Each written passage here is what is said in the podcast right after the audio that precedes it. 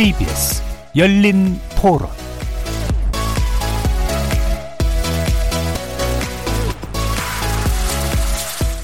안녕하십니까. KBS 열린 토론 정준입니다.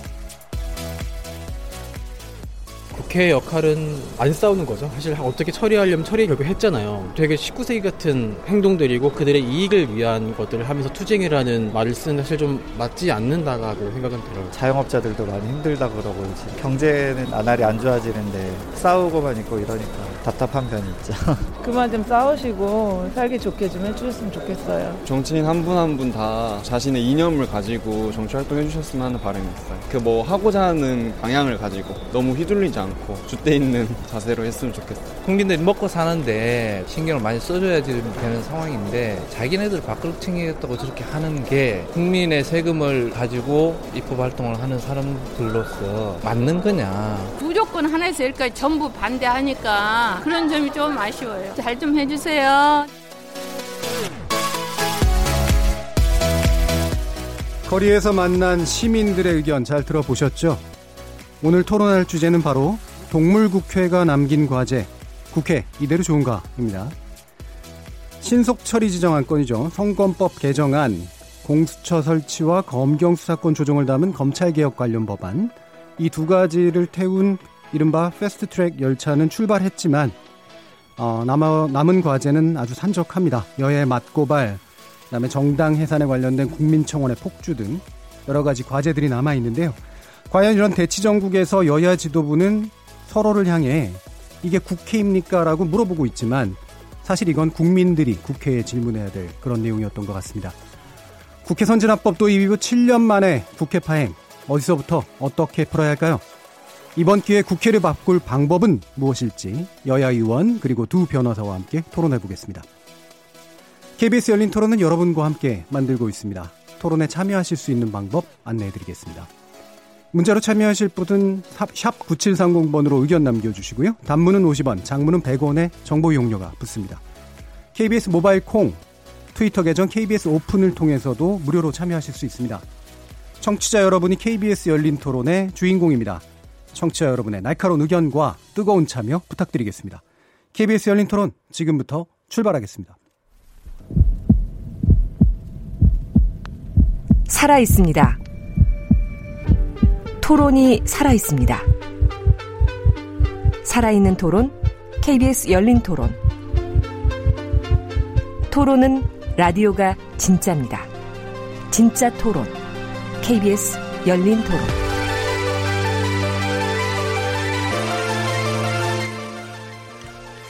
자, 먼저 오늘 함께 하실 분들 소개해 드리겠습니다.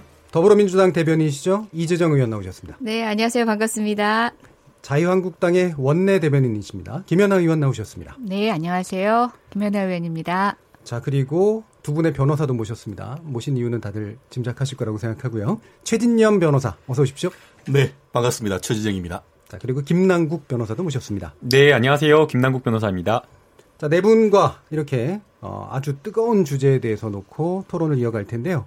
어, 일단 함께 하실 방법도 알려드리면 유튜브에 들어가셔서 KBS 일라디오를 검색하시면 지금 바로 저희들이 토론하는 모습을 영상으로도 보실 수 있습니다.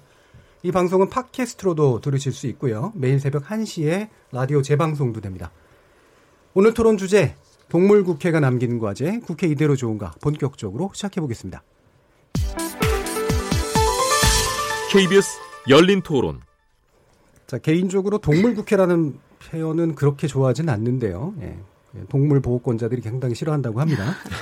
물론 이제 식물 국회에 대립되는 의미로 쓰였습니다만 네. 식물 국회 대립은 사실은 되살아난 국회가 돼야 되는데 싸우는 국회가 됐다라는 의미에서 쓰긴 한 것 같습니다만 어, 결국은 이 국회 선진화법 도입 이후로 7년 만에 다시 등장한 물리적인 대치 상황 같은 것이 상당히 심각한 그런 어, 우려를 자아내고 있습니다.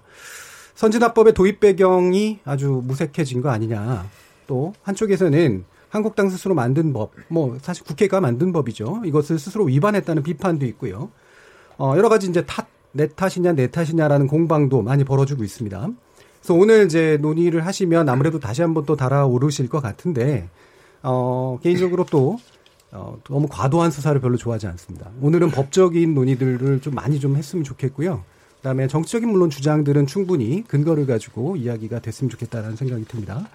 어, 그리고 발언이 긴 게 반드시 주장이 올바른 건 아니니까요. 제가 혹시 매정하게 미치시더라도 발언이 중간에 너무 길어진다 싶으면 과감하게 자르고 어, 토론을 이어가는 방식으로 진행하도록 하겠습니다.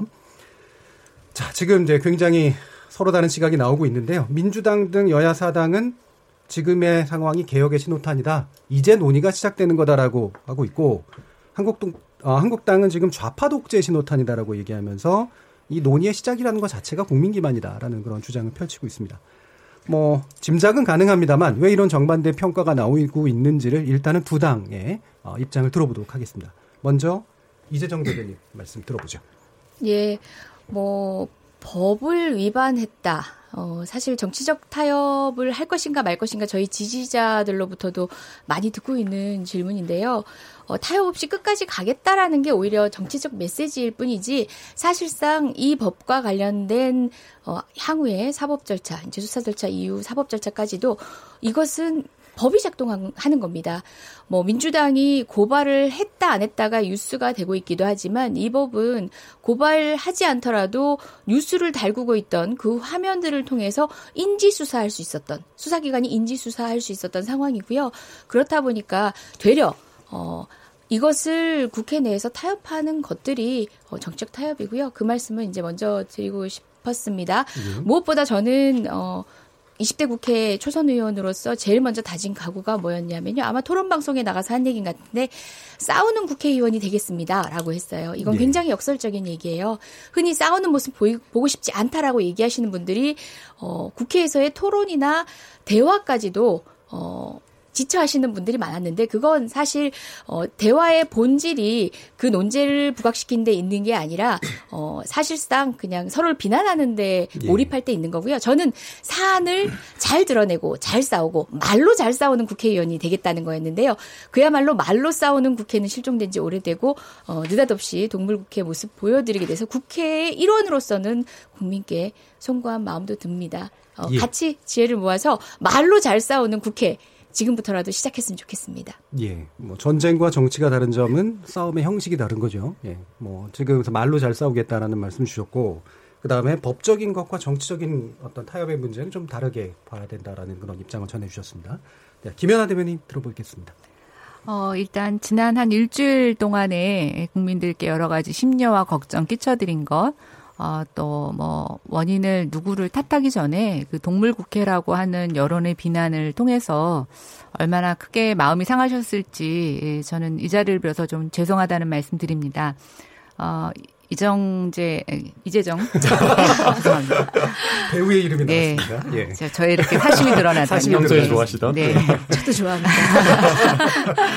이재정 대변님이 예, 말씀하셨던 그 정치가 싸움이라는 거 저도 뭐 100번 동의합니다. 국민들은 싸우지 말라고 하시지만 아 정말 정치는 치열한 싸움이죠. 어 논리에 대한 싸움, 말로 하는 싸움, 또 정책과 하는 대결의 싸움이기도 합니다. 근데 한번 저는 이 자리를 빌어서 그렇게 말씀드리고 싶습니다. 국회의원들 굉장히 말 잘합니다.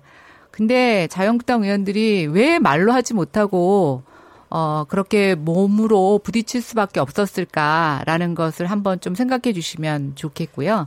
아, 사실상 아, 민주당이 예, 뭐 지금 다른 정당을 어떻게 불러야 될지 모르겠습니다. 야삼당이라고 해야 될지 범여 삼당 뭐 이렇게 불러야 될지 뭐 이중대 삼중대 여러 가지로 부르고 있는데 한국당을 제외한 다른 당과 함께 일종의 큰 자기의 세력을 이루어서 어, 실제로 한국당의 입에 재갈을 물리고 또 회의할 때 한국당에게 연락을 하지 않고 이게 이제 좀 우리 말로는 뭐 패싱을 했다고 하는데 이런 식으로 해서 이제 법을 밀어붙이는 것이 가장 큰 원인이었고요. 두 번째 제가 좀 말씀드리고 싶은 것은 어 굉장히 저희가 분노하고 있는 건데요. 개혁이라는 것을 포장지를 갖고 사실은 지금 내용이 굉장히 계약적인 법이라는 겁니다. 국민들께 지금 당장 설명드리기는 좀 어려운 부분이 있습니다만 아, 저는 분명히 역사가 나중에 이것을 평가할 거라고 생각이 되고요. 조금 저희가 앞서가는 측면에서 독재라는 얘기를 하고 있는데요. 어, 저도 정치를 시작한 지 얼마 안 됐습니다. 근데 저희가 아, 이 짧은 기간 동안에 하나 느낀 게 있습니다. 아, 독재라고 하는 것은 누구 어떤 정파만의 전유물이 아니고요. 권력을 가지면 누구든지 받을 수 있는 유혹이라는 겁니다. 그래서 저희가 지금 상태로 진행이 된다면 어 문재인 정부도 독재라는 데서 절대로 자유로울 수 없다. 이런 생각이 들었고 저희는 국회에서는 그 일선입니다. 그걸 먼저 지켜내야지만 아, 이것이 독재로 진행되고 우리가 취할 수 없는 상태로 가는 것들을 막는 거라고 생각해서 저희는 정말 처절하게 막았다는 말씀. 아, 그리고 그 자세한 내용들에 대해서는 또 토론을 진행하면서 말씀드리지만 어쨌든 국민 여러분 죄송합니다. 그러나 정말 잘해보려고 하는 것이고요. 앞으로는 더욱더 잘할 것입니다. 예. 김연아 의원의 의견은 독재, 그러니까 약간 다른 것 같긴 해요. 그러니까 지금이 독재냐 아니면 미래의 독재로 가는 위험이 있느냐라는 그런 부분에서 약간의 차이는 있긴 있습니다만 어쨌든 한국당을 배제하는 과정이 상당히 부당했다라고 이제 보시는 것 같고요. 그 독재에 대한 아, 그 독재로 갈 수 있는 징후에 대한 어떤 어, 몸으로 저항할 수밖에 없던 측면들을 국민들께 이해를 부탁하는 그런 내용이었던 것 같습니다. 제가 뭐 이렇게 굳이 정리할 건 아닙니다만 포인트 두 가지씩이라고 보기 때문에 네, 일단 그렇게 했고요. 어, 법안에 관련된 내용, 구체적인 내용들은 이제 후에 살펴보니까 어, 앞에서의 쟁점은 일단은 어, 지난 며칠간, 지난 주말부터 해서 벌어졌던 그런 상황들에 대한 이야기부터 어, 진행하려고 합니다. 자, 그러면 두 분의 이제 법 전문가, 물론 이제 그 국회의원님들도 우리 법 전문가이시긴 합니다만, 어, 법률 전문가 측면에서 제가 좀한 그 분씩 여쭤보도록 하겠습니다. 먼저 김남국 변호사께 여쭙겠는데, 네. 어, 지금 벌어지고 있었던 문제, 즉 국회 선진화법의 취지와는 굉장히 다른 이 조건에서 어, 벌어진 상황들을 법적으로 다투어 볼 수 있는 내용들은 핵심은 무엇이라고 보십니까? 이게 과연 법적으로 다툴 수 있는 게 얼마나 될까라는 그런 생각이 듭니다. 예. 이제 뭐 김연아 의원님께서는 이제 주장하는 바에 대해서 이것을 지키기 위해서 처절하게 싸웠다라고 이야기를 하시지만 가사 그러한 어떤 주장이나 논리가 타당하다라고 타당하다고 하더라도 그리고 국회 선진화법이 없다고 하더라도 국회에서 보여준 국회의원들의 모습이 과연 정당하고 온당했는지 국민들로서는 좀 납득이 안 된다고 생각이 듭니다. 예. 국회 의사장 그 회의실 의사국을 감금하고 점거하고 심지어는 국회의원들끼리 국회의원을 의원실에 감금하는 그런 모습을 보고 국민들이 법과 원칙을 지키지 않는 이 국회의원들 모습을 보고 정말 실, 실망을 넘어서 정말 분노했다라고 생각이 들고요. 뭐 보수하면은 법과 원칙을 준수한다라고 이야기를 하고 또 심지어는 자유한국당 의원님들이 많은 사회적 약자가 광장에 나와서 집회 시위 할 때 그때 많이 했던 말들이 불법 폭력 시위를 엄단해야 된다라고 하면서 그 사람들이 왜 광장에 나왔는지 그 이유나 이런 것들은 들어주지 않았었잖아요. 그런 경우가 많았었고. 그런데 정작 본인들과 관련된 여러 가지 선거 제도나 이 공수처와 관련된 부분, 검경 수사권 조정과 관련된 이런 부분에 있어서는 그 이유가 어떤 이유인지는 모르겠지만 국회를 완전히 점거하고 폭력을 행사했다라는 점에서 저는 그 부분은 먼저 분명하게 이 법적 논쟁이 아니라 너무나 팩트로서 이거는 정말 잘못된 행동이다라고 그렇게 평가할 수밖에 없다고 생각이 들고요.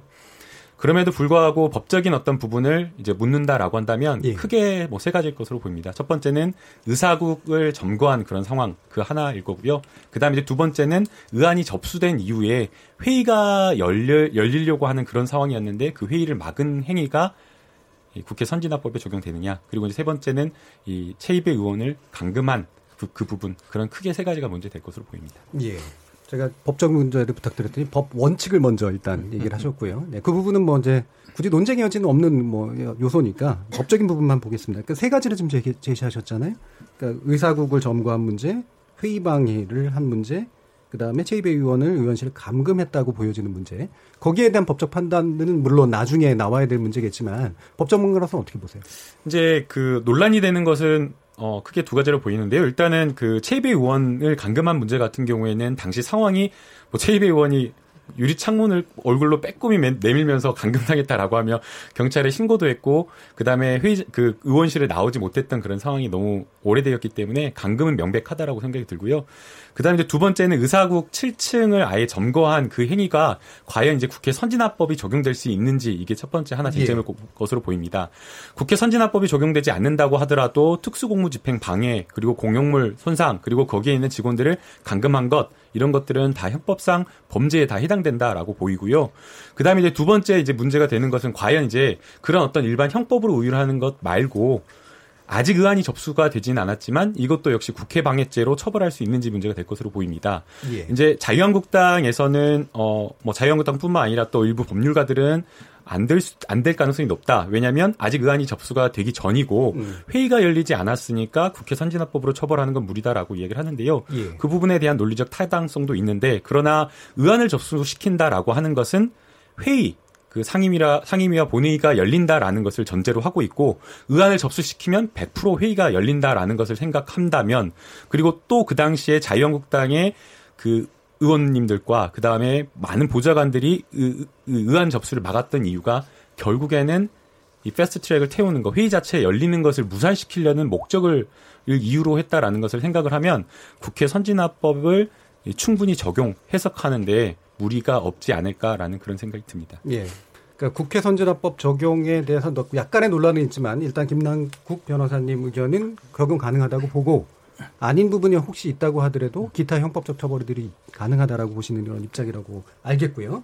그럼 이에 대해서 일단 최진영 변호사님이 나름대로 이제 법적으로 좀 반론이 혹시 있으시거나라는 부분하고 네. 또 기타 또 언급하지 않으신 어떤 법적 논쟁의 여지가 있는 부분들 있을 것 같거든요. 네. 한번 의견 들어보겠습니다. 그렇습니다. 뭐 이 부분에 대해서는 반론의 여지가 굉장히 있다라고 충분히 음. 보입니다. 어, 좀 그 강론을 말씀드리기 전에 원론적인 말씀을 좀 드리고 싶은데요. 예. 도대체 왜 이런 사태가 벌어졌는가? 사실 한 7년여 만에 이른바 식물국회가 왜 갑자기 동물국회화 되었는가? 이런 부분에 대해서 먼저 짚고 넘어가야 될 것 같은데요. 기본적으로 소- 정치적 소수파가 극렬하게 저항하는 것은 어떤 때가 일어나죠? 한마디로 주류 세력, 여당이 권력이 독점화되고 그것이 권력이 남용될 때 거기에 대해서 저항할 수 있는 현실적인 수단이 없을 때에 온몸으로 저항을 하는 것이 일반적인 우리가 사회문화적 현상을 볼 때 그런 것이죠. 실질적으로 아까 그 한국당에서 왜 좌파 독재의 신호탄이냐 얘기를 했을 때 말씀드렸듯이 현재의 그 최근에 있었어의 어떤 그 여론조사를 보면은 여당인 민주당이나 지금 야당 제1야당인 그 한국당의 지지율이 그렇게 큰 차이가 없습니다. 그럼에도 불구하고 현실적으로 지금 이번 같은 경우에는 뭐 김 의원님도 말씀하셨지만 이걸 야 3당이라고 해야 될지 어떨지 모르지만 어쨌든 광의에 어떻게 보면 여야당이 해서 제1 여, 야당을 왕따시키고 그런 식으로 해서 패스트트랙을 했는 그 부분에 대해서는 사실 과연 이와 같은 그 정치적 행태가 정당한지 과연 그와 같은 상황 속에서 그럼 도대체 야당은 어떻게 해야 될지 근본적인 의문을 던지게 했는 것이 바로 이 사건이다라고 저는 생각을 합니다. 좀 더 이제 강론으로 들어가면 예. 좀 전에 김남국 변호사님 같은 경우에는 이와 같은 그 한국당의 행위가 이른바 그 국회법상의 그 회의방해죄나 특수공무 집행방해죄가 성립될 가능성이 크다라고 했는데 이와 같은 회의방해죄나 그 특수공무 집행방해죄가 성립되기 위해서는 그 회의 자체가 적법한 공무 집행이어야 됩니다. 아시다시피 어 그 우리가 공무집행 방해죄로 그 기소가 됐다가 나중에 무죄가 되는 케이스가 많은데 적지 않은데 거기에서 보면은 공무집행 절차가 제대로 되지 않았을 경우가 많습니다. 그때가 대부분이 그 문제 이 부분에서 문제가 되는 게 불법 사보임 이 문제가 직접적으로 연결, 연결이 될 수가 있는 사보임이라고, 것이거든요. 예. 예, 나중에 얘기하겠지만 결국 그런 사보임 절차가 국회법을 위반해서 이루어진 부분이 없지 않기 때문에 그와 같은 절차를 의 잘못을 지적하는 가운데서 이와 같은 어, 어 어떻게 보면 육탄으로 몸을 바- 막았는 것은 결국 부당한 공무집행 방해에 대한 저항이었다라고 해석할 여지가 적지 않다고 봅니다. 그렇기 때문에 무단히 지금 뭐 보면은 그 70여 명에 대해서 지금 쌍방의 국회의원들과 당직자가 고소가 돼 있지만 그것이 현재 무조건 유죄가 된다라고 지금 단정할 수는 없다고 저는 생각을 합니다. 예, 알겠습니다. 제 반론이 있습니다. 잠깐만요. 네. 예, 예. 반론을 어느 부분 가지고 얘기하실까요? 네, 뭐 일단은 법적인 부분을 좀 먼저 말씀을 드려야 될 것 같은데요. 예, 그러면 잠, 짧게만 예. 예, 반론해 주십시오. 학생들이 많은 질문을 합니다. 지금 자유한국당에서 이야기를 하는 그 이런 어떤 여러 의사국 그 의사국을 점거한 행위에 대해서 많은 이제 방송에서 나오시는 변호사님들이 이 적법한 공무 집행이 아니기 때문에 예. 사보임 자체가 위법이기 때문에 이게 위법한 공무집행을 맞는 거기 때문에 불법이 아니다라고 이렇게 예, 주장하시더라고요. 이끌어. 네, 근데 이게 사실이 아닙니다. 이게 예. 대법원 판례는 그런 게 있긴 있습니다. 그러니까 적법한 공무집행이 아닌 위법한 공무집행에 한거하는 것은 공무집행 방해가 아니다라는 판례가 있지만 예. 그 공무집행 방해가 아니다라는 그 판례는 대부분 다 공- 경찰관의 직접적이고 현재적인 기본권 침해에 대해서 방어를 할 수 있다라고 이야기를 한 것이고요. 예. 그다음 두 번째 적법하지 않는 공무집행이라고 하더라도 그것을 그것에 대해서 만약 그 국민이 기본권으로서 방어하고 저항한다라고 하면 그 불법한 공무집행이어야 되는 겁니다. 만약에 사보임이 잘못됐다라고 한다면 사보임 절차에 대해서 저항하고 절차적으로 따져야 되는 것이지 예. 사보임 절차가 현재 위법한지 불법한지 여부도 확인되지 않은 상황에서 그 사보임 절차에 대한 저항이 아니라 아예 의사곡과 다른 사람 타인을 상대로 해서 불법 행위를 하는 게 어떻게 이게 지금 대법원 권리를 근데 갖다가 이야기할 예. 때 그건 말이 안 된다. 제가 예, 좀 예, 반드시 예, 말씀드려야 될 예, 것 이건. 절대 잠깐만요. 그거는 절대 맞지 예, 않다라고. 그 생각해요. 포인트니까 포인트에 대해서 다시 네. 그래서 예.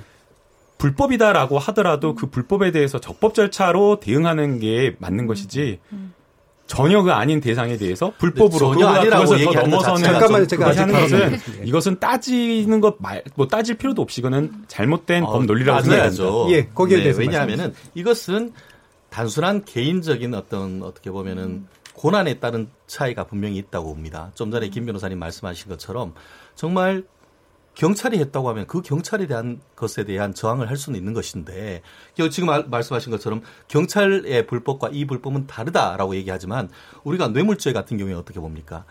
정말 말단 공무원의 뇌물죄의 직무 연관성과 대통령의 직무 연관성은 상당히 달리 봅니다. 그래서 대통령의 뇌물 같은 경우에는 예컨대 직접적 직무 관련성이 없다 하더라도 이른바 포괄적 뇌물죄라는 것을 얘기를 하고 있습니다. 결국 이와 같은 특수업무 방해죄- 방해죄나 공무집행 방해 같은 경우에도 말씀드렸듯이 그 하나만 가지고는 이미 벌써 다 통과를 했단 말이에요. 그렇다고 하면 그것을 통해서 일정한 입법 절차가 이어지고 있다라고 한다고 하면은 그것 같은 경우에는 그와 같은 원인적 불법이 해서 불법이 위법의 행위가 승계되어서 이루어질 경우에는 그 부분에 대한 저항적 행위로서 이와 같은 어그 일정 부분의 어떤 물리력과 이런 것들도 정당화할 수 있는 논리는 충분히 될, 된다고 합니다. 너무 예. 복잡하게 예. 말씀드린데요. 예, 아니, 그러니까, 아니, 그러니까 이제 정치인들에게 한. 번씩 한한 번씩 기회를 주시죠. 예? 정치인들께 드릴 네, 거예요. 네, 그리고 네, 짧게 네. 하나 잠깐, 잠깐. 그건 안 드리겠습니다. 죄송합니다. 네. 왜냐하면 법적인 논쟁을 네, 더 네. 가면 또 이제 더 계속 아, 그러니까 쉽게 말씀드리면 아니요. 국민들 너무 어려우실 것 같고요. 제가 먼저 말씀드리겠습니다. 예. 아직 제가 발언 안 드렸는데. 아니 이 토론이 예. 이- 제가 옛날에 나왔던 백분 토론하고 좀 열린 토론하고 좀 틀린데요. 그때는 중간에 막 이렇게 끼고 들어갈 수 있었는데 진행자님한테 꼭 허락받고 들어가야 되는 건가요? 혹시 동물 토론 될까봐 예, 오늘-. 오늘만은 전혀 걱정하지 마십시오. 아닙니다. 제가 오늘- 어디로 봐서 동물 토론을 보이십니까? 예, 저희가 오늘만은 동물이긴 합니다. 전과가 네. 있으셔가지고 농담은 제가 발언 기회를 드리길 텐데요. 네, 아니요 예. 농담 아니고 예. 예, 그럼 발언 기회 예, 주십시오. 진지하게. 아, 제가 아까 예. 이제 김당국 변호사님 말씀 듣고 이제 저는 현장에 있었지 않습니까? 이게 이제 밖에서 텔레비전으로 보는 사람하고 안에 있었던 사람들은 틀린데요. 제가 아까 그 말씀을 하시면서 아, 국민들은 그렇게 생각할 수 있겠다. 제3자는 그렇게 생각할 수 있겠다. 근데 이제 제가 좀 예를 들겠습니다. 어떤 사람이 나를 심하게 때렸어요. 그런데 당신 나 왜 때리냐고 그랬더니 불법이 아니라는 거예요. 난 적법하게 너를 때렸대요. 그런데 그 사람한테 내가 고소하고 불법인지 아닌지를 기다리기도 전에 나를 하나 때리고 내 손에 있는 걸 뭘 뺏어가려고 하거나 탈취하려고 하는 거예요. 그럼 기다려야 됩니까? 이 사람 적법한지 아닌지? 저희 지금 절차에 대해서 권한쟁이 다 올려 있는 상태예요.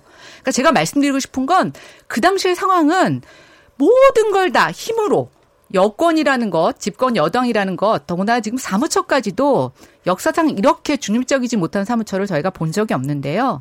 다 자기네들끼리 제가 이런 표현 쓰는 거에 대해서 불편하실 수 있겠지만 짜고 다 맞다고 해서 밀어붙이는데 저희가 막을 수 있는 방법은 정말 의안가 앞에서 저희가 불법 정가라는 건 좀 다른 얘기인데 저희가 그 안에 지키고 있었습니다. 법안 내는 걸 저지하려고요. 제가 또 하나 좀 저는 진짜 701호에 갇혀 있었던 사람입니다. 저희 몸으로 맞고 서 있는데요. 어느 날 갑자기 민주당 보좌진들하고 의원님들하고 정말 동물국회라고 하시죠? 동물의 떼처럼 몰려오셔서 문을 찍어 내리시는데요. 빠루를 저는 처음 봤습니다. 그 자리에서. 제가 그 문 안에 있었거든요. 도대체 이게 빠루하고 망치가 국회 사무처의 공구입니까? 무기입니까? 저희가 확인한 결론은요. 국회 사무처는 이걸 공식적으로 갖고 있지 않다는데 민주당은 사무처에서 줬다는 거예요. 그럼 한번 생각해 보세요. 그 안에 있는데 갑자기 사람으로 몸으로 밀고 들어와서 빠루로 그 문 부서진 거 보셨죠? 그런 상태에서 저희가 어떻게 해야 됩니까? 문을 열어줘야 됩니까? 저희 저 온몸으로요 보좌진들하고 그 문 막아내고 있었어요. 그러면서 제가 소리질렀습니다. 사람이 있습니다. 이렇게 미시면 사람 다칩니다. 그랬더니 막 망치로 그게 새벽 3시 반이에요. 예. 제가 또 하나 좀 말씀드리고 싶은 건 예. 아까 김남국 변호사님 얘기하신 것처럼 저는 그동안 시위에 참여하신 분들 아 이런 심정이겠구나 이번에 처음 알았습니다. 시위 처음 하신 건가요? 네 그렇습니다. 네. 너무 죄송하다는 생각 들고요. 네. 아 약자는 이럴 수밖에 없구나 그런 생각이 들었는데 제가 하나 느낀 건 뭐냐면 그렇게 광장에서 시위하고 그런 거에 이골이 날 만큼 경험이 많으신 민주당 의원들이 상대방이 이런 시위를 한다고 정말 이렇게 대응을 하나 저는 정말 무섭다는 생각이 들었습니다. 예. 오늘 많은 신문에서 이런 얘기를 하더라고요. 괴물과 싸우면서 괴물이 되지 않게 조심해야 된다라고 하는 니체의 얘기를 얘기했는데 저는 정말 그날 너무 무서웠고요. 어, 민주당 의원들이 이럴 수가 있을까?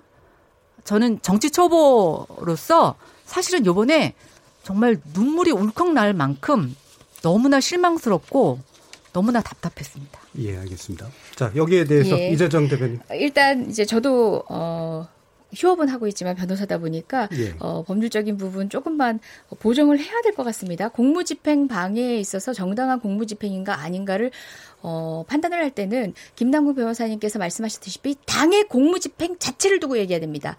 다시 이야기해서 항의를 하고 싶으면 사보임이라는 그 공무집행, 사보임 행위.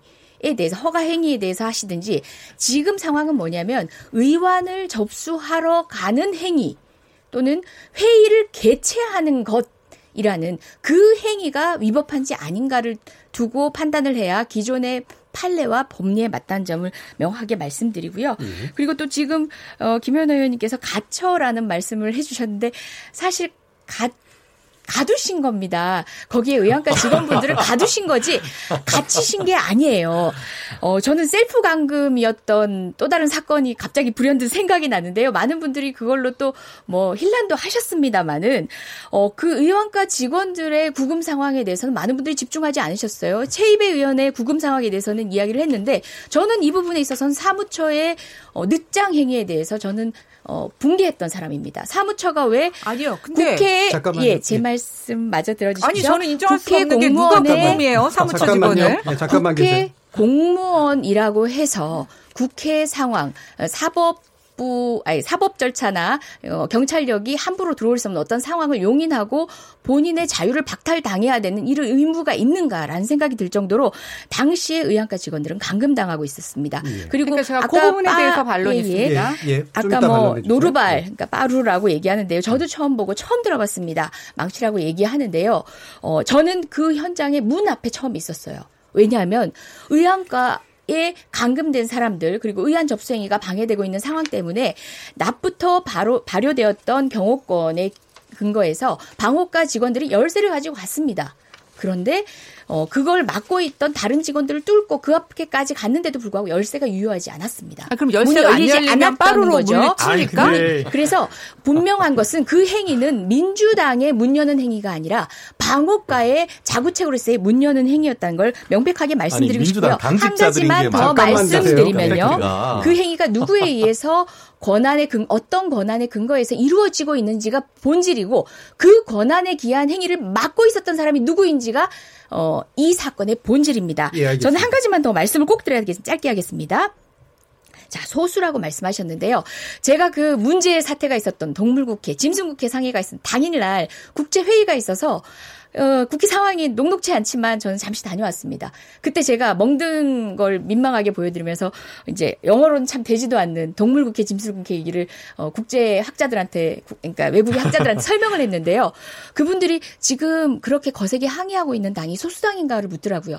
제가 제1야당입니다 했더니 어메이징하다고 했습니다. 예. 제1 야당이 이런 방식으로 백석이 대처하는 넘는 것은 당을 이렇게 적이 건 정말 없다. 어메이징하고요. 백석이 넘는 당이 스스로를 소수당이라고 치부하면서 제가 이런 아까 소수당이라고 얘기 안 했고요. 거는 자, 소수의 잠깐만요. 사람들이 저기- 폭력 잠깐만요. 시위를 그러니까 시위를 할 때 어떤 느낌인지 안다고 제가 말씀을 드린 그러면 겁니다. 발언 기안 드립니다. 네, 죄송하지만. 제가 예. 반론 아까 말씀드렸는데요. 잠깐만요. 네. 일단은 반론 기회를 좀 잠시라도 드려야 된다고 제가 아까 말씀드렸으니까 지금 중간에 끼어들어서 제가 안 드릴 뻔했는데 좀 다시 드리겠습니다. 아, 죄송합니다. 예. 앞으로 끼어들면 안 되는군요. 예. 네. 잘하겠습니다. 예. 네. 아, 제가 이제 원칙적으로 동의할 수 없는 게 뭐냐면 감금인데요. 감금의 정의가 변호사님 제가 어떤 건지 모르겠는데 제가 의원관에 있었잖아요. 어, 퇴근하실 분 퇴근하시라고 얘기했고요. 화장실도 다 들여보내드렸고요. 왔다 갔다 했고요. 중간에 담배 피우고 싶다고 그러셔서 담배도 피우러 나갔다 오게 하셨어요. 뭐가 감금이에요? 저희가 거기 있었던 건 뭐냐면 법안 접수를 어떻게든 저희가 좀 저지해 보려고 거기에 있었어요. 근데 제가 퇴근하라고 말씀드렸더니 지금 법안을 받을 수도 없다고 얘기하셨어요. 여러 가지 그 절차상의 문제에 대해서는 다르게 말씀드릴 텐데 감금이라니요. 그거는 정말 민주당이 오해하시는 거고요. 제가 말씀드린 건 그런 거예요. 그 의원과 전화 직원하고 밖에서 계속 전화 통화했고 제가 그 전화 통화하는데 옆에서 다 있었습니다. 감금에서 못 나오냐 그런 거 없었어요. 감금이 아니었다는. 예. 그런데 예. 들어와서 열쇠 안 열린다고 바로 사람들이 밀고 들어와서 바로 망치 소리 시, 시위하시면서 들어보셨죠? 김남국 변호사님. 저는 처음 들어봤거든요. 근데 이게 정말 국회에서 할 수 있는 일이라고 생각하 저는 하지 않습니다. 동물 국회 유발이요? 진짜 유발한 건 민주당입니다. 제가 이거를 정말 나와서 오늘 말씀드리고 싶어서 방송에 나온 거고요.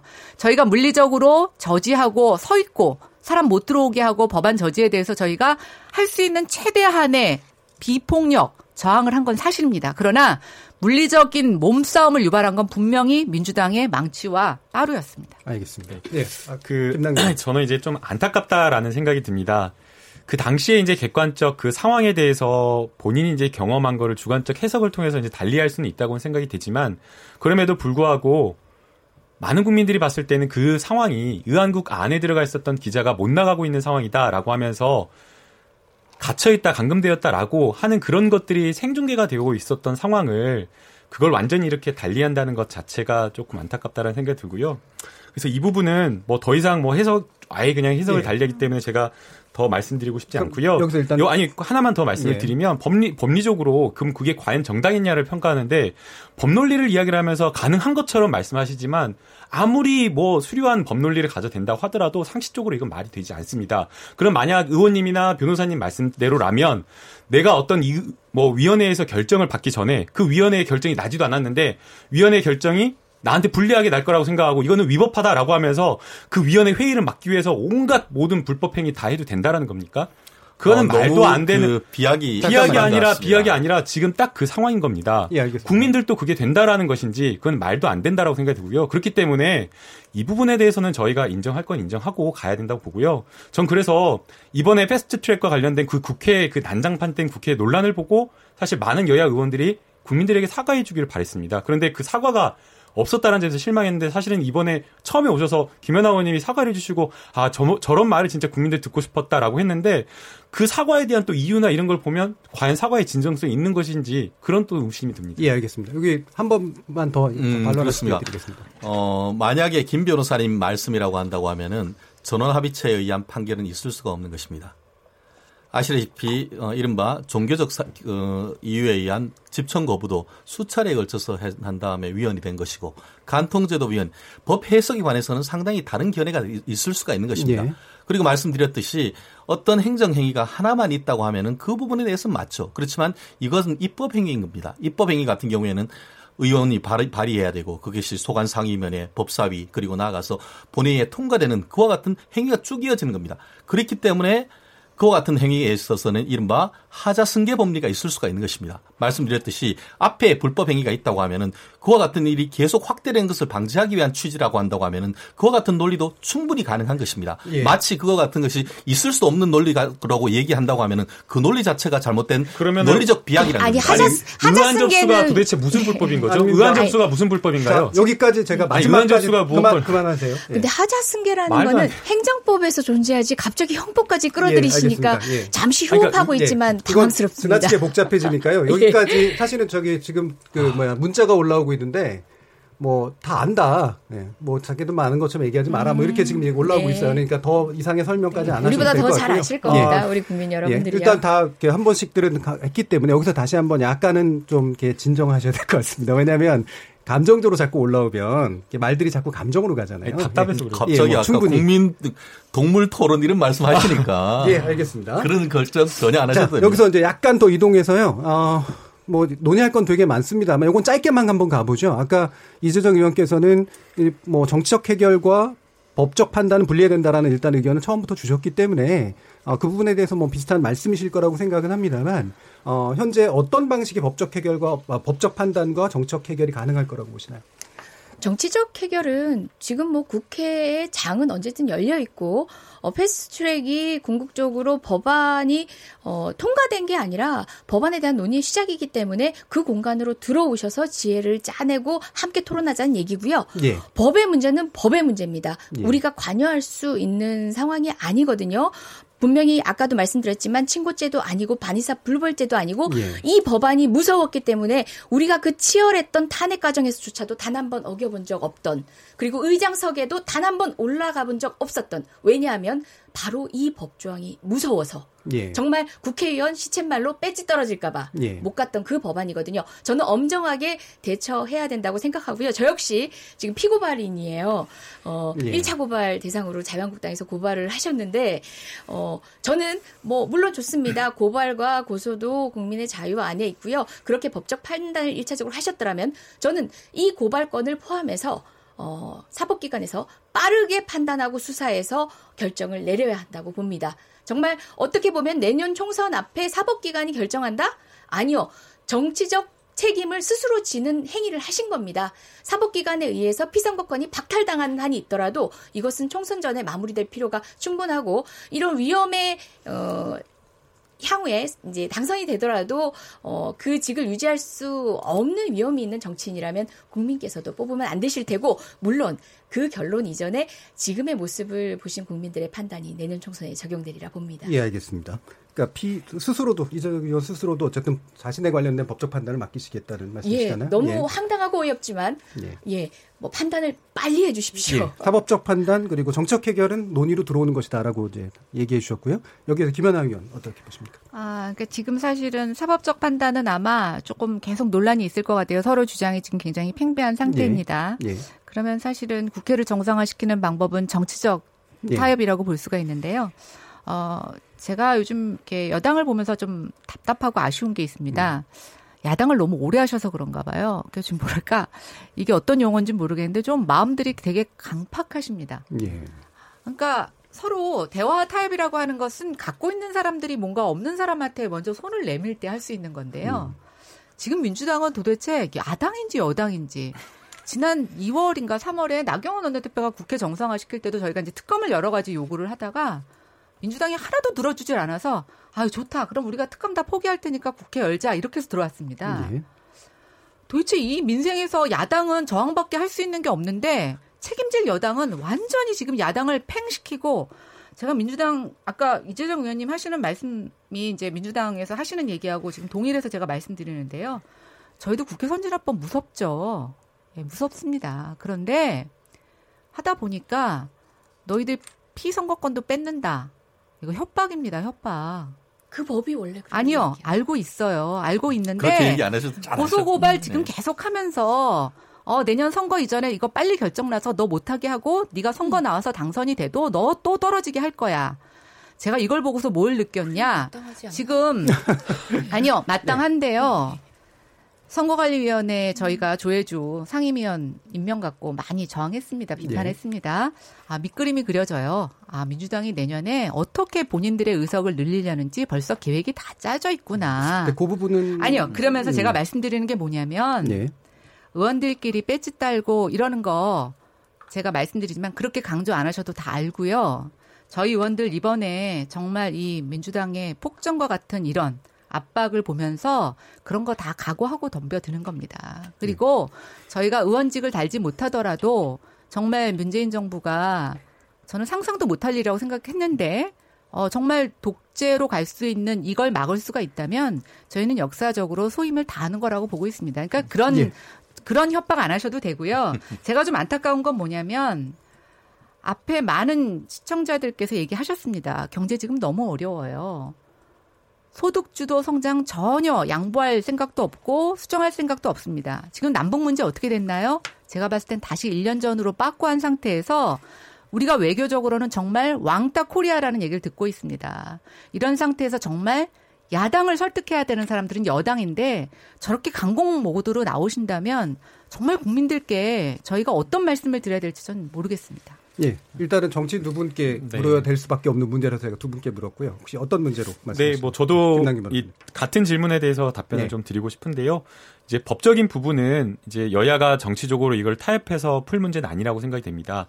무엇보다 국민들이 국회에서 저런 난장판된 국회를 다시는 보고 싶지 않다라고 이야기를 하고 있기 때문에 오히려 이번에 국회 선진화법과 관련되어서 어떤 식으로 실제 사례의 처벌 사례 그래서 양형까지 나올 수 있는지를 보여주는 게 중요하다고 생각이 들고요. 예. 만약 이번에 한 번에 이번 한 번으로 국회 선진화법과 관련된 부분이 처벌된 사례가 나오면 다시는 국회의원들이 이런 어떤 동물국회의 모습을 보여주지 않을 것으로 생각이 되기 때문에 예. 정치로 풀 문제가 아니라 엄정하게 법과 원칙에 따라서 해결될 문제라고 생각이 들고요. 예. 그다음에 이제 두 번째는 독재 이런 이야기 많이 하셨는데 오히려 저는 이번에 여야 사당 합의안은 정치를 보여줬다라고 생각이 됩니다. 원래 선거, 선거제, 연동형 비례제, 더불어민주당이 가장 불리하다라고 의석수를 많이 잃는다고 했습니다. 그래서 지난해 다들 기억하시겠지만 더불어민주당 연동형 비례대표제 반대했었습니다. 그러나 더불어민주당 같은 경우에는 개혁 입법이 굉장히 중요했고 문재인 정부의 공약 1번이라고 할 수 있는 사법개혁의 가장 중요한 공수처와 검경 수사권 조정이 있었기 때문에 이 부분을 위해서 정부의 정권의 성과를 위해서 선거제도를 양보를 한 것이고요.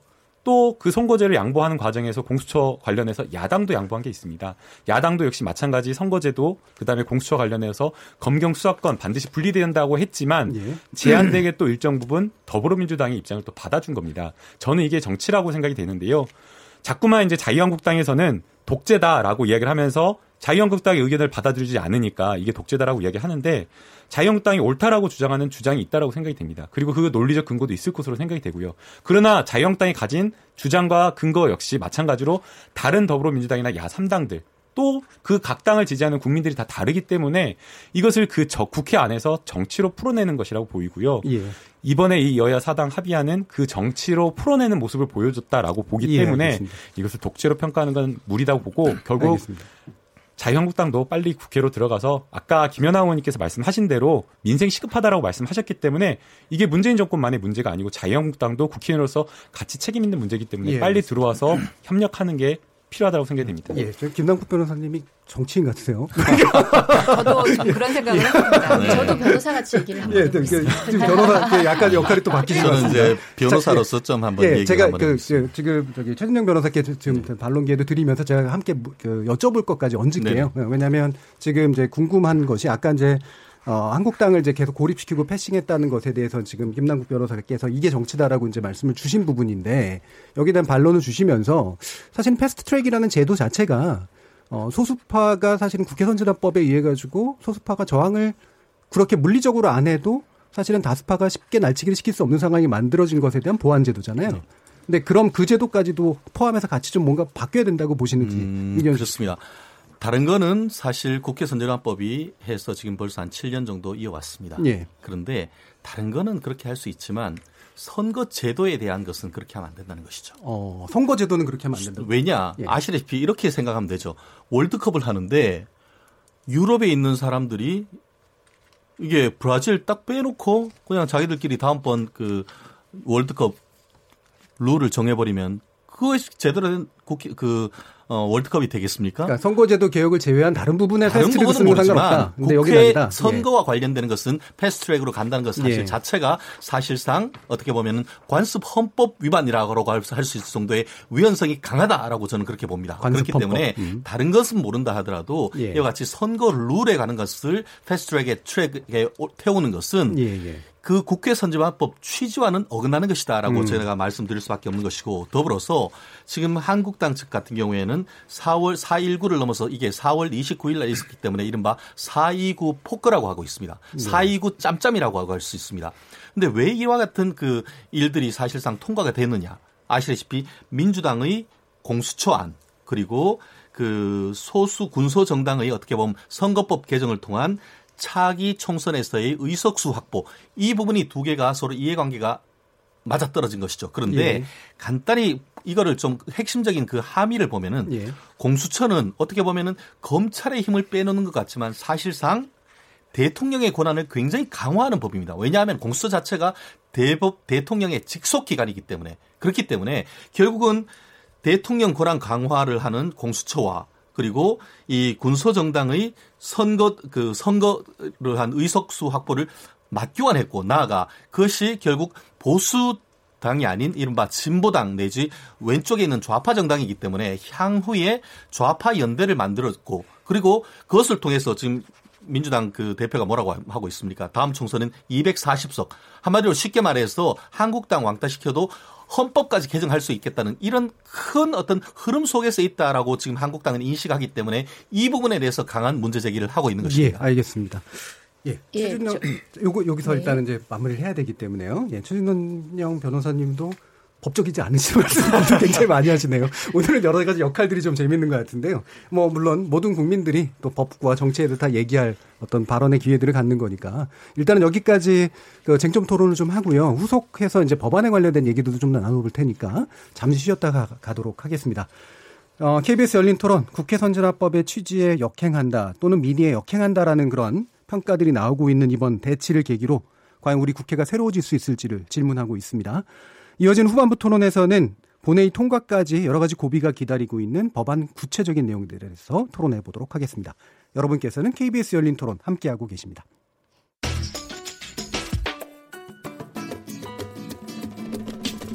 묻는다, 듣는다, 통한다. KBS 열린 토론.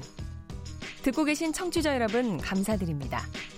들으면서 답답한 부분은 없으신가요? 궁금한 점은요? 그렇다면 함께 토론에 참여하시죠. 유료 문자 9730을 이용하시면 됩니다. 단문은 50원, 장문은 100원의 정보 이용료가 있습니다. 스마트폰 어플리케이션 KBS 모바일 콩을 통해서도 무료로 참여하실 수 있습니다. KBS 열린 토론은 언제나 열려 있습니다. 듣고 계신 KBS 열린 토론은 매일 밤 1시에 재방송됩니다. 자, 토론이 진행되는 동안 보내주신 청취자분들의 의견 들어보도록 하겠는데요. 정희진 문자캐스터. 안녕하십니까. 문자캐스터 정의진입니다. 동물국회가 남긴 과제에 대해 청취자 여러분이 보내주신 문자 소개해드리겠습니다. 네, 먼저 휴대전화 뒷번호 3116님. 국회는 협상이든 싸움이든 다른 생각을 가진 사람들이나 정당끼리 다투는 장이고, 그래야만 독재가 아닌 민주적으로 법들이 만들어지는 것입니다. 다만 너무나 당연한 이야기지만 계속 싸울 수는 없기 때문에 마지막 단계에서는 법에 의한 다수결 투표에 의해 의사결정이 이루어질 수밖에 없는 것이고 한국당 말대로라면 국회는 아무 일도 할 수가 없는 것입니다. 6555님, 여당이 국민의 소리보다 잡은 정권을 지키려는데 눈과 귀가 닫혀버린 게 문제입니다 해주셨고요. 4433님, 자유한국당 국회의원들은 불법 파업을 하고 있다고 생각합니다. 반드시 징계를 해야 됩니다. 유튜브로 존스노우님, 뭐가 동물국회죠? 일방 정당이 회의 방해한 건데 마치 동물들끼리 싸우는 것처럼 말하는 것은 아니라고 봅니다. 2999님, 국회의원님들 투쟁하느라 노고가 많으신데요. 이제 다시 모여서 타협하시고 국민들이 박수 칠 수 있도록 해주세요. 콩으로 신창근 님도 의견 주셨는데요. 이런 사태를 종지부 찍으려면 국회의원의 특권을 제한해서 일하지 않으면 임금을 삭감해야 하는데 법이 제정될 일이 만무하고 국민들이 여론을 조성해야 한다고 생각합니다. 라고 보내주셨네요. 네, KBS 열린 토론. 지금 방송을 듣고 계신 청취자 모두가 시민 농객입니다. 계속해서 청취자 여러분들의 날카로운 시선과 의견 보내주세요. 지금까지 문자캐스터 정의진이었습니다.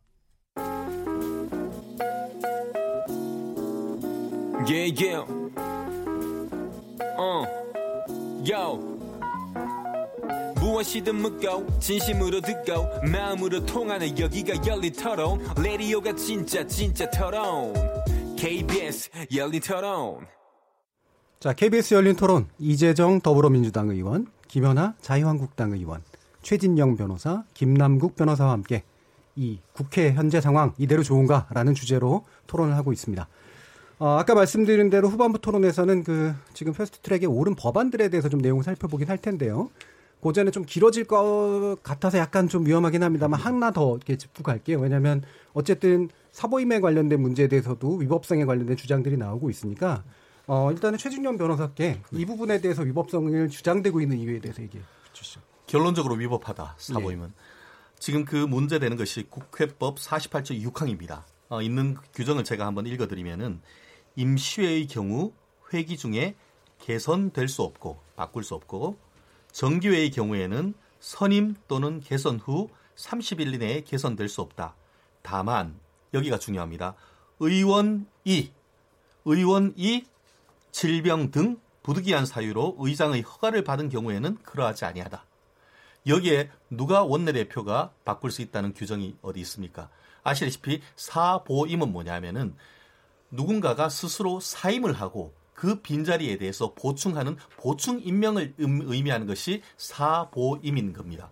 우리가 법률 해석의 기본 원칙은 문장을 있는 그대로 해석하는 것입니다. 예, 그렇다고 한다고 하면은 여기에서 위원이 질병 등 부득이한 사유로 스스로 의원의 그 의장의 허가를 받아야 되는 것인데 이번 같은 경우에는 바른정당의 원내 대, 표가 그 의원의 오신환 의원과 권인희 의원의 의사에 반해서 있는 거기 때문에 그와 같은 것이 바로 국회법 48조 6항의 명문 규정에 반했다. 그렇기 때문에 이와 같은 것은 위법하고 그와 같은 위법한 의결에 따라서 이루어진 이 입법 절차에도 중대한 하자가 있다는 그런 말입니다. 예, 알겠습니다. 김연아 의원께 바로 여쭐게요. 예, 그러니까 연장해서 아마 얘기하실 수 있을 것 같은데 사실 개인적으로도 유사한 경험 좀 있으시잖아요. 네, 그렇죠? 맞습니다. 예, 그래서 예. 한번 더 의견을 들어보고 싶네요. 제가 이 국회에서 어, 이런 증인이 되려고 2년 전에 그런 일이 있었나 할 정도로 제 사례가 사실은 저는 중요한 예. 의회 민주주의의 하나의 사례가 될 거라고 생각이 되는데요. 2년 전에 제가 이제 강제 사보임을 당했습니다. 예. 그래서 어, 그때 이제 제가 구- 정세균 국회의장님한테 이건 부당하다라고 그때는 새누리당 아 2년 전. 예, 예, 예, 이 예. 2년, 예. 2년 뭐였는지 잘 생각이 안 나는데, 예, 어쨌든 그, 그때도 이제 그 근거 조항이 본인의 의사와, 예. 아, 에 반하는 사보임이었는데요. 어, 요번에 저는 똑같다고 생각을 합니다. 아, 그리고 결국은 이제 문희상 국회의장님의 판단으로 저는 충분히 사보임을 막을 수 있었다고 생각이 됩니다. 예. 근데 앞에 제가 말씀드린 것처럼 이번 사태는요, 굉장히 뭐, 제가 상대 당한테 이런 말씀 드리는 게 정말 민망할 정도로 되게 조직적이었습니다.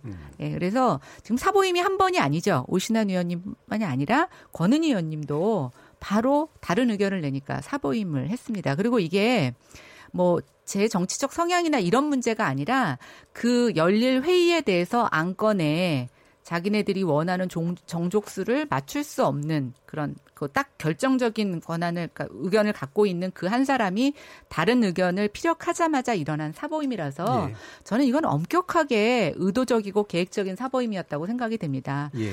이제 아까 제가 계속 반복해서 말씀드리지만 이 패스트 트랙을 왜 두 개를 같이 했을까요? 그 지금 패스트 트랙이 뭔가 이거를 하면 다 개혁 입법이라고 해서 끝내놨는데 당장 어제 오늘 나오는 기사 좀 한번 보십시오. 민주당에서 이거 의석수 늘려야 된다고 얘기하고 있고요.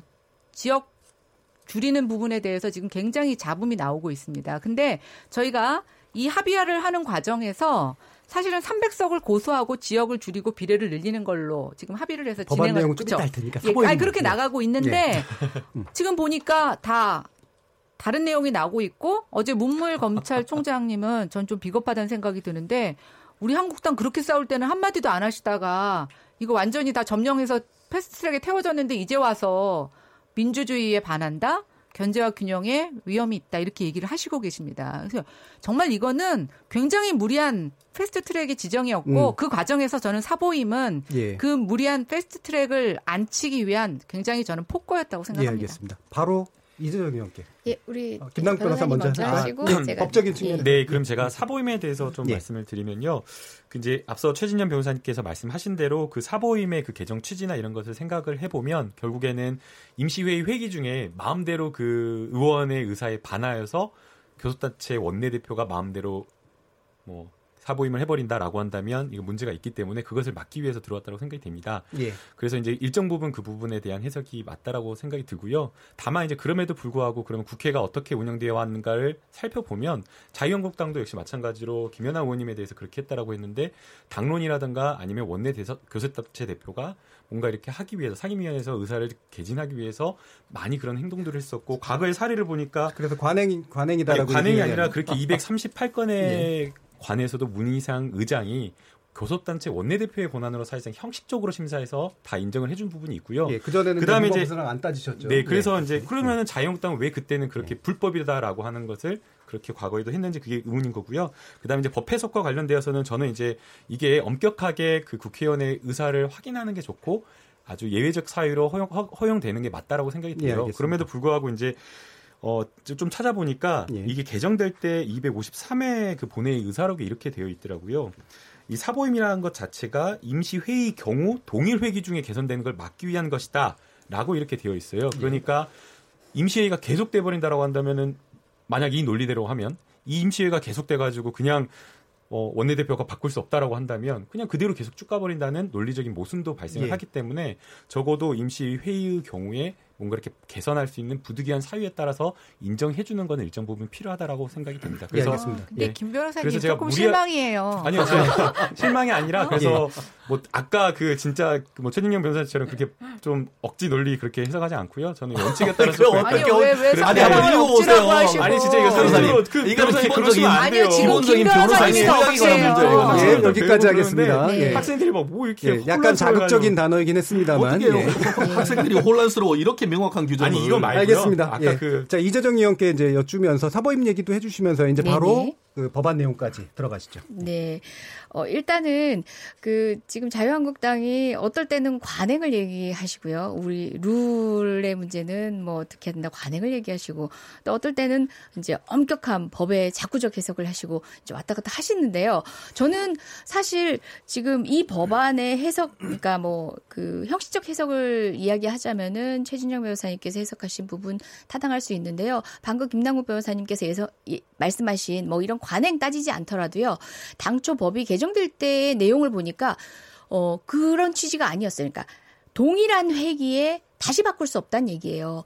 그런 취지로 넣었다는 거예요. 근데 그런 취지로 넣으려면은 좀 다르게 규정했었어야 돼요. 그 그렇죠. 부분은 제가 이해를 하겠어요. 그- 다만 법률의. 취지 자체는 그게 아니었다는 거죠. 지금과 같은 관행이 만들어질 수밖에 없었던 법 개정 취지가 있었다는 얘기고요.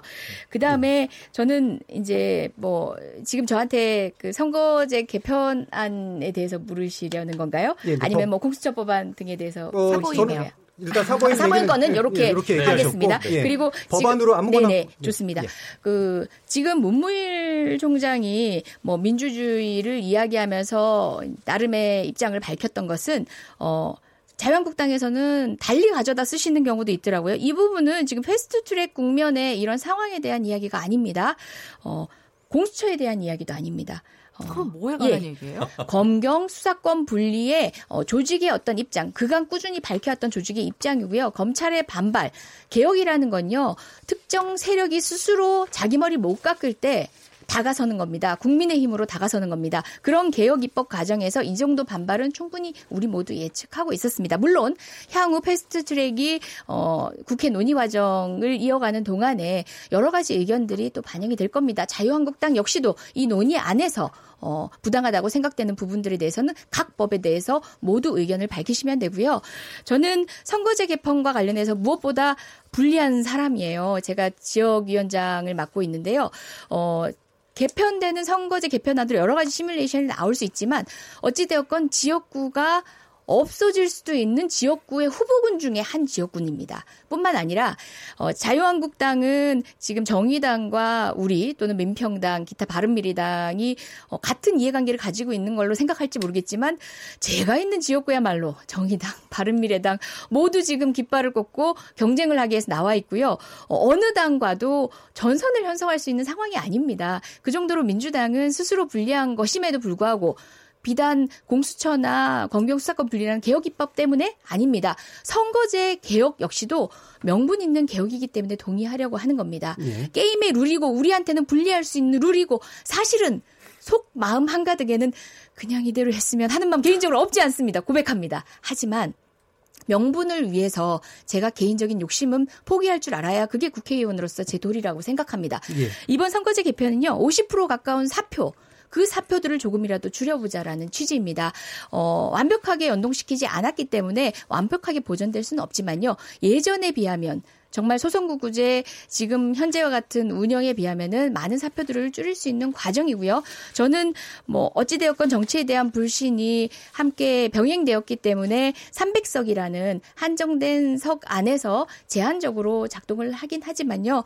부족하지만 어, 한 발, 예. 어, 다가선 개혁 아니라고 보고요. 향후에는 보다 국민에게 신뢰 주는 정치를 통해서 우리 당초 헌법이 설계했던 국회의원은요, 10만 명당 1명, 10만 선량서를 기준으로 한 것이거든요. 당시 남북 합해서 3천만인데요. 남한은 2천만이었습니다. 예. 2천만을 기준으로 200인 이상이었던 거예요. 300명을 예정한 것도 통일한국을 대비해서인 겁니다. 예. 하지만 지금 남한만으로 5천만이거든요. 등등 이런 어 애초에 우리가 어떤 대표들을 뽑으려고 했는지 통시적인 어떤 생각도 함께 곁들여서 저희가 향후에 이것이 어 선거제 의 개혁의 모든 것이 아니기 때문에 이 부분에 있어서도 국민의 눈높이에 맞는 개혁안들을 계속 고민해야 때라고 봅니다. 예, 대의성을 강화하는 방향으로의 명분이 더불어민주당에게 또는 개인적으로도 불리할 수 있어도 받을 수밖에 없었다라는 그런 취지이십니다. 여기 김현영 의원 네, 저는. 지금 이재정 의원님 어, 얘기 듣고 약간 헷갈리는데요. 음. 제가 좀 질문을 할게요. 그러면 선거법 300명 유지하는 겁니까? 아니면 지금 현재 300명 유지하는 거죠. 네, 그럼 중간에 늘리지 않죠? 지금 계속 신문에서 저는 이재정 의원님은 믿어요. 본인이 손해를 보더라도 아마 이 대의적 명분을 따르실 거라고 생각이 되는데 민주당의 지금 뭐 그 지역이 줄어드는 의원들의 반발이 제가 봤을 때는 기사에 나오는 것보다 훨씬 더 많을 아, 거라고 그러면 생각이 지금- 됩니다. 아니, 그러니까 제가 말씀드리는 예, 건 예, 뭐냐면 예. 300명 그대로 가는 거죠? 아, 절대로 늘어나는 거 없는 거죠? 자, 패스트, 아니, 뭐, 물론 그 부분은 저희가 더 이상 짧은 시간 안에 바뀔 수 없을 거라고 생각하지만, 패스트 트랙 올린 안이 자꾸 하나 도 수정되지 않길 바라시는 마음에서 물으시는 건가요? 아니요, 일단 제가 지금 계속 왔다 갔다 예. 하시고요. 또 하나. 더 이상 그, 그 답변은 예. 제가 저를 거쳐서 예, 예, 예. 공수처법, 알겠습니다. 공수처법. 예. 공수처법 원안대로 가는 겁니까? 아니면 지금 검경의 반발이 있으면 조금 더 수정이 될 수 있는 겁니까? 제가 지금 청문회처럼 되니까 아니, 아니요. 제가 왜 이 말씀을 드리냐면요. 예, 예. 중요한 발언인 건 알겠는데 선거법 저한테. 저한테는 발언 기회를 주셔도 돼요. 전 답변할 수 예, 있어요. 그럴 것 같아서 예. 이제 답을 하실 것 선거제에. 대한 네, 네. 자유한국당의 선거법은, 반대 의견을 예, 말해주시면 선거법은. 만약에 내년부터 적용하려면 제가 봤을 때는 우리가 일정 1년 내에 확정돼야 되니까 뭐 저는 동의하지 않지만 패스트 트랙으로 쓸 수 있는 저는 명분이 있다고 보고 있어요. 그런데 공수처법과 검경수사권 관- 검경수사권 그러니까 조정 같은 경우에는 왜 패스트트랙을 태웠는지 전 잘 모르겠어요. 지금 여러 가지 이론이 있고 그것에 대해서 지금 법안 태우는 과정에서도 권은희 의원 안 하고 백혜련 의원님하고 또 좀 약간 예. 이견이 있었어요. 예. 저는 이거 두 개를 왜 같이 해야 되느냐. 그 다음에 지금 이거 개월수를 쫓아가 보면요. 특위에서 구성이 되고 법사위 자구심사 기준에 대해서 사개특위권은 좀 빠지기 때문에 공수처법이 훨씬 더 일찍 끝납니다. 이거 왜 두 개 같이 가야 돼요?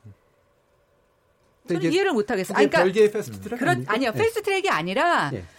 공수처법은 제가 봤을 땐 그냥 일반적인 사개특위에서 정상적인 절차를 있었다. 거쳐서 예. 하게 되면 지금 이 잡음 나는 거 다 받아들이면서 또 개혁의 의지로 끌고 가실 수 있는 것들 다 할 수 있어요. 음. 그런데 저희가 왜 민주당이 인정하기 싫어하는 독재라든가 뭐 폭거라든가 이런 말을 갖고 이걸 얘기를 하냐면 이 두 개를 연결시킨 거는 정말 고도의 정치적 계산이 아니면 설명이 안 된다는 겁니다.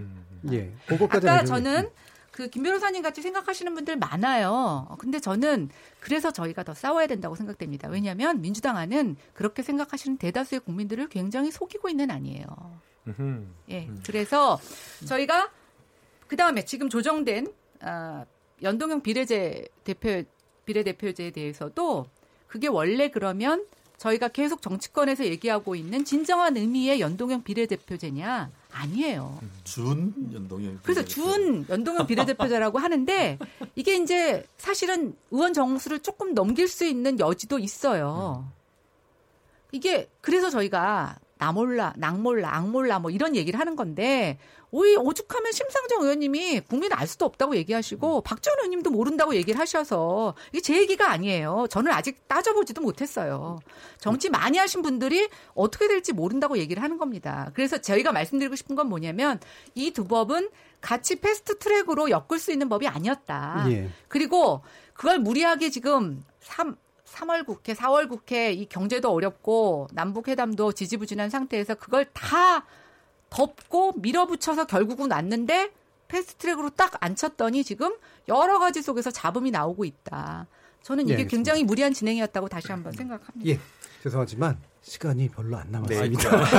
아, 죄송합니다. 제가 오늘 너무 많이 말해요. 의원님들이 많이 말씀하는 게 맞고요. 네, 예. 저는 짧게 하겠습니다. 네, 공수, 마무리 발언 형식으로 해주셔야 아, 네. 됩니다. 공수처와 관련해서는 많은 국민들이 과거에 우병우 전 민정수석이 검찰에 나가서 팔짱 끼고 수사받았던 그 사진을 한장 예. 기억을 해주셨으면 좋겠습니다. 우병우 민정수석은 팔짱을 끼고 있고 공손하게 수사하는 수사관들은 공손하게 손을 모으고 서 있는 그 자세 웃으면서 이것 때문에 검찰 개혁이 시작되었고 많은 국민들이 사법 개혁 중 가장 중요한 게 공수처다라고 하면서 이야기를 했던 겁니다. 그래서 지금 나와 있는 여러 가지 공수처와 관련된 부분 검경 수사권 조정 부족한 점이 있을 겁니다. 그러나 이것은 사법 개혁의 일환이라고 생각이 들고요. 공수처와 관련되어서 뭐 여러 가지 논의가 있고 뭐 부족한 점이 있지만 그러나 큰 원론 대원칙 공수처가 도입돼야 된다라는 부분에 대해서 거의 80%가 가까운 국민들이 찬성을 하고 있습니다. 현재까지도. 그렇기 때문에 이 부분에 대해서 자유한국당도 역시 마찬가지로 부작용이 있다고 하더라도 조금 대승적으로 국민들의 뜻을 받들어야 된다라고 생각이 들고요. 예. 그다음에 이제 두 번째 뭐 공, 그 마무리 발언이라. 네, 그래서 그다음에 문물 총장이 이야기하는 검경 수사권과 관련되어서 뭐 여러 가지 문제점 지적하는 거 충분히 일리 있다고 생각이 됩니다. 그러나 저는 비겁하다라고 생각이 드는 게 검찰의 권력을 내려놓는 게 마치 제대로 된 사법 개혁이 아닌 것처럼 주장하는 거 호도하는 것이라고 생각이 되고요. 예. 권력 뭐 민주주의 원칙인 권력 뭐 권력의 균형과 견제라고 하는 것은 삼권 분립 사이에 있는 겁니다. 형사소송법에는 경찰과 검찰 양 주체가 수사의 주체로 정하고 있기 때문에 행정기관 산하기관에 있는 두 주체 사이에 예. 수사권과 기소권 어디로 가는지는 전혀 민주주의 대의 원칙이 반하는 거 아니고요. 오히려 지금 무소불위의 권력을 가지고 있는 검찰이 가진 권력을 경찰이 건재할 수 있게 공수처가 견제해 줄 수 있게 하는 게 마땅하다라고 생각합니다. 알겠습니다. 마무리 발언. 자, 이제 마무리 발언이기 때문에요. 네. 예, 마무리 발언 다 하신 거로 이제 쳤고요. 네. 억울해요. 좀저 죄송합니다. 억울합니다. 더할 네. 말 많은데. 네, 최진영 변호사님 바로 받으셔서 3, 40초 안으로. 그렇습니다. 현재 검경 수사권 독립안 안은 무소불위의 권력이 검찰에 있다라고 했는데 그 똑같은 그보다 훨씬 더 강화된 무소불위의 권력을 경찰에게 주는 것입니다. 한마디로 경찰 국가로 가는 문이 열리는 것입니다. 제가 변호사를 하다 보면 그런 게 일이 많습니다. 지역 토 세력이 저한테 와가지고 변호사님 고소장만 이쁘게 써주십시오. 이미 경찰서장님하고 수사과장님한테 다 얘기해놨습니다. 이런 일이 많습니다. 그런데 거기다가 수사 종결권까지 주고 1차 수사권까지 네. 준다? 이것은 아까 뭐 우병우 팔짱 끼고 그럴 일이 아닙니다. 이것이 결국 일반 서민들한테 어떤 식으로 악영향을 미칠 수 있을지 이런 부분을 정말 국민들이 제대로 보고 이 사건에 대해서 검경 수사권 독립을 봐야 되는 것이지 예. 검찰 개혁 이런 식으로 본다는 것은 오히려 경찰에게 뒤통수 맞을 수 있다. 저도 평소 때는 경찰이 굉장히 애를 쓰고 힘쓰고 한다는 것을 굉장히 디펜스 해줍니다. 그렇지만 예. 검경 수사권 독립에 관해서는 제 실무적 견해로서는 정말 위험한 길로 가는 것이다. 저는 예, 알겠습니다. 말씀드리고 싶습니다. 김연아 의원님 30초뿐이 못 드리겠습니다. 아, 그러니까 저는 아까 이제 김 변호사님 얘기하시는 거 보고 아 우리 정치권이 훨씬 더 공수처에 대해서 국민들에게 더 많이 알려야 되겠다 예. 이런 생각을 하고 있고요. 예. 아, 저도 뭐 검찰과 관련된 일을 하고 있다고 잘 모르는데 하나 궁금한 게 있어요. 어, 그럼 우병우 지금 수석님의 이것 때문에 공수처가 생기는 거면 그럼 뭐 조국 수석님은 이렇게 얌전하게 앉아서 법원에 가셔야 되는 건가요? 그런 거 아니잖아요. 아니, 그러니까 제가 말씀 논리의 본질은 아니, 그러니까 제가. 말씀드리고 싶은 건 뭐냐면 부분은, 예. 저희가 이것을 봐야 되는 건 뭐냐면 제가 왜 독재라는 말을 썼냐면요. 독자는 독재는 군사 뭐 이런 쿠데타만의 전유물이 아니고 민주주의 국가에서 삼권 분립이 붕괴되면 그건 독재로 가는 겁니다. 예, 알겠습니다. 그래서 이번에 공수처는 네. 결코 삼권 분립에 부합되는 예, 것이 아니다라는 걸 알겠습니다. 강조해서 예. 말씀드립니다. 예, 어. 빨리 예. 국회로 돌아오셔서 지금 추경 문제만 하더라도요. 강원 산불 그리고 또 포항 지진 대책과 관련된 아주 시급한 어, 재정 문제가 있습니다. 그리고 일자리와 관련해서 재정을 확충해 야 되는 시기에 최소한의 재정 확충 예산안이 담겼습니다. 이 모든 지역구가 따지고 보면 자유한국당 의원들이 지역구인 곳인데요. 혹자들은 이런 얘기까지 네, 합니다. 알겠습니다. 어, 재빨리 민생이 회복되지 않는 게 내년 선거에 유리하다고 생각하는 것입니까? 자유한국당은 아니잖아요. 어서 들어와 논의하시고요. 지금 전국적으로 다니시는 행보를 보면 벌써 총선 준비를 하시는 것 같은데요. 우리는 우리의 일을 하러 여의도로 함께 모입시다. 예, 오늘 수고 많으셨습니다. 지금까지 KBS 열린 토론 정준이었습니다. 내일 뵙겠습니다. 아닙니다. 주말 지나고 뵙겠습니다.